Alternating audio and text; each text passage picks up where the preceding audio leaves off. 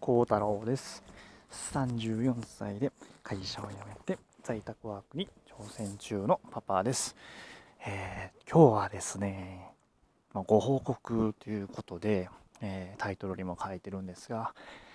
まあ、音声配信をね、えー、まあ、お休みするような形でどんどんとちょっと毎日更新はやめていくという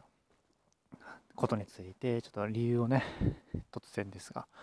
お話ししていけたらなと思います。はい。まあ結論を言うとですねうん。まあ今在宅ワークでまだ収益というか売り上げもねあのしっかりと立てていないで生活をね、え、維持できるレベルまでまだね稼げてない状況でこのま音声配信ですね。当然音声配信の、ま、市場もこれからどんどんと、ま拡大されていって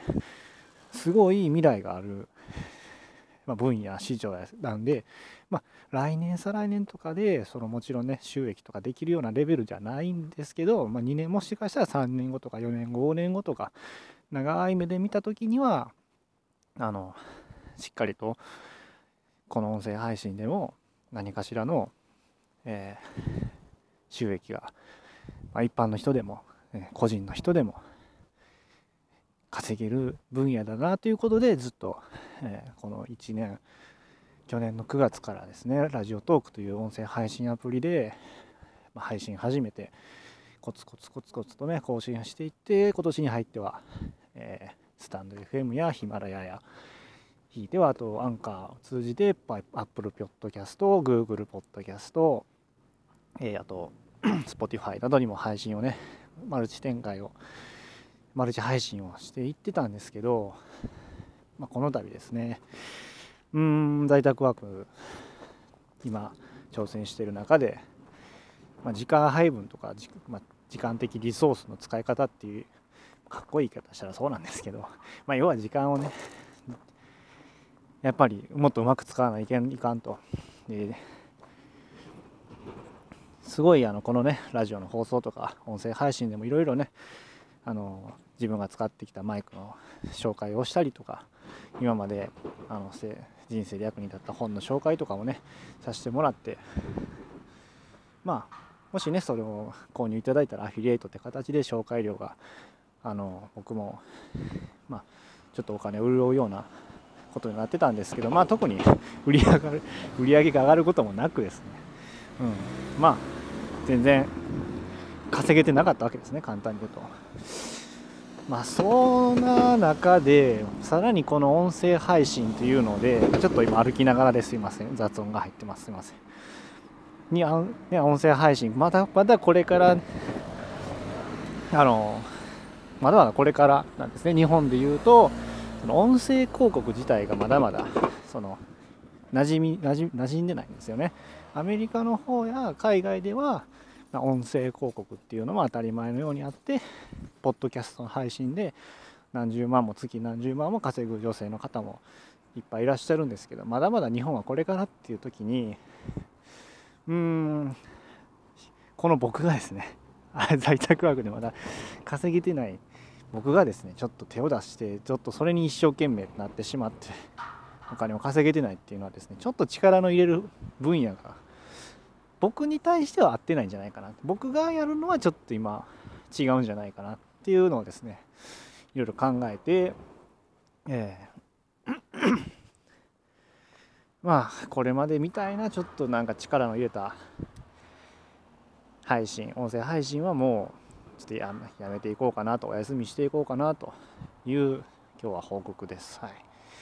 だから毎日更新っていうのもちょっともうおそらくはないでしょうし。うんまあ、ただあのただねその趣味という形で長くもっと長い目でもう付き合っていこうかなっていう気持ちでは今います。この音声配信を通じてあの知り合った人もいれば、ね、で知り合えてしかもねコラボ配信とかもさせてもらった人もいますしその深く、えー、交流できた人もいたりですね。新しくそういうふうにあの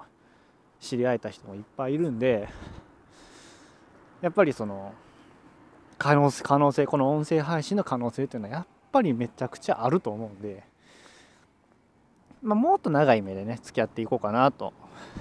思ってるんで、まあ、1週間に1本とかまあもしかしたら2日に1回とか3日に1回とかでもそれやって更新してもなんかちょっとねあの近況報告とか趣味の話とかその今までみたいな正直なんかねあのあちょっと電車が通ります。すいません。はい。あの今までのようななんかうん、まあ、心に響くようなエピソードを一生懸命あのリスナーの方に届けるみたいな。でそのために毎日何話そうか考えたりとかメモ帳にいろいろ何喋ろうかなとかいろいろ準備してたりとかっていう作業がも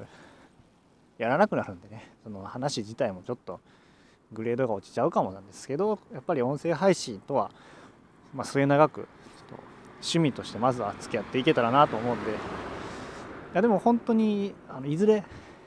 それで収益が出るようなことになると僕は思ってるんでねその将来的に。あのそのライフシフトっていう本で、えー100年人生100年時代ライフシフトっていう本で書かれてたことですね。あのいきなり本の話ですいませんけどあの無形資産から有形資産、ね、に変わるタイミングっていうのはやっぱり来るよっていう、うん、今のこの音声配信はまあ稼ぎには収益にはなってないですね。だから有,、えーと、有形資産あの形のある資産ではないですよね。無形資産形がない資産ですよねでもやっぱりこの今の時代えー、人間の寿命も100年もう100年いくだろうと。今で日本人女性が80歳の寿命って言ってる時代なんでもうこれからどんどん医療がまた進んでいけば、まあ、人生100年の寿命になる時代も来たとしたらその時にはどんどんね仕事の価値観もまたどんどん移り変わっていって今でこそね YouTuber なんて仕事だってなかったじゃないですか。ちょっと前10年前もなかったでしょうね。ちょ6年前ぐらいですかね、うん。あの YouTuber っていうのがね好きなことで生きていくみたいな YouTuber が。567年前ぐらいからですよね、うん、やっと出てきたっていう。んでそこでやっと収益化もね広告収入とかもつくようになってきたのもつい最近ですし。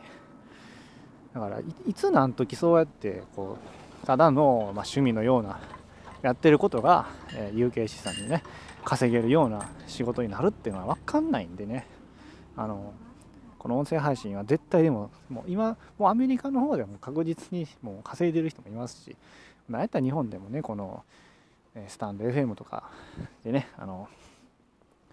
稼あのおりなんだっけパートナープログラムでねしっかりと収益出してる人も当然おるんでね。あのあくまで僕にとってじゃあそれがねしっかりと切り替わる時は、まあ、来るんかって言ったらまあもうそれを目指してずっとやってたんですけどうーんもうちょっと長い目で見ようかなといういや結構なねうん可能性はねあのいろんな人がねあのきっと孝太郎はその文章を書くのもうん頑張りたいんかもしれんけどね。あのあんま文章向いてないよって結構ね 結構言われてたりするんでじゃあこの音声配信とかでね頑張っていきたいなとは思ってたんですし思って頑張ってもいましたし実際1年以上やってますしうんなんとかこれでね収益とかっていうこともすごい考えてたんですけどあのちょっともう今じゃないなっていうことであのちょっと向き合い方音声配信との向き合い方はちょっと今後は緩やかなものに変わっていきます。っていう今日は、えー、理由とその報告を話してもらい話させてもらいました。えー、すごいね。うん。まあこの2021年いろいろコロナコロナでねいろいろあったこの年に、うん、いやーなんか一つまた、ね、ちょっと僕は決断決断って言ったら大げさやしもっと早くねいやいやもっと早くそんなん気づいとけよっていう声がね 聞こえてきそうなんですけどもう基本的にねもう未練未練未練がね未練がましい男っていう感じで思ってもらったらいいなと思います。もうブログだってねあの一応ブログももうちょっとだからあのすごい力を抜いていきます。もう稼げてない分野からすごい手を引いていってちょっと今で言うとまあ動画編集ですね。そっちの方でしっかりと結果を出していってまずはそっちでね生活を成り立たせていけたらな。そこからねまあそこからやなっていうことでちょっとえー、今日は。だからその動画編集をねもしかしたらそういう音声配信ねこうやったらね動画編集しやすいよとかそれが例えば34歳のパパっていうねこんななんかあの不器用かも不器用かもしれんし時間もないかもしれんしそのあの流行なんかもその遅れがちのねこんな34歳のパパでもこうやって動画編集とかねあの頑張ってできるんだよっていうところをねもしかしたら今後発信していけるかなと思うんで思うんでねあのまあ皆様にリスナーのこれ聞いてるリスナーのあなたはですねちょっとまた末長い目でちょっと末長い目じゃない末長い耳末長く耳でちょっと聞いてもらえたらなという今日はお話でした。もう本当今日はすみません。あのただ単にそれだけの話でためになる話も一切なかったんですけど、えー、またこの音声配信でねお会いできることがあったらあのまあ聞いてもらえたら嬉しいです。はい。ということでね、えー、まあ、あの僕が僕自身が音声配信皆さんのねリスナーのあの、ま、音声配信されてる人の配信を聞き聞きに行くってことはもう全然あるんでその時はねあの全然あの応援させてもらいますしねいいねとかもさせてもらうんでねあの一緒にこの音声配信をねまた盛り上げていけたらなと思います。最後まで聞いてもらってありがとうございました、えー、次回また、えー、次回いつかな？わかんないですけどまたよろしくお願いします。それではまた。バイチャ。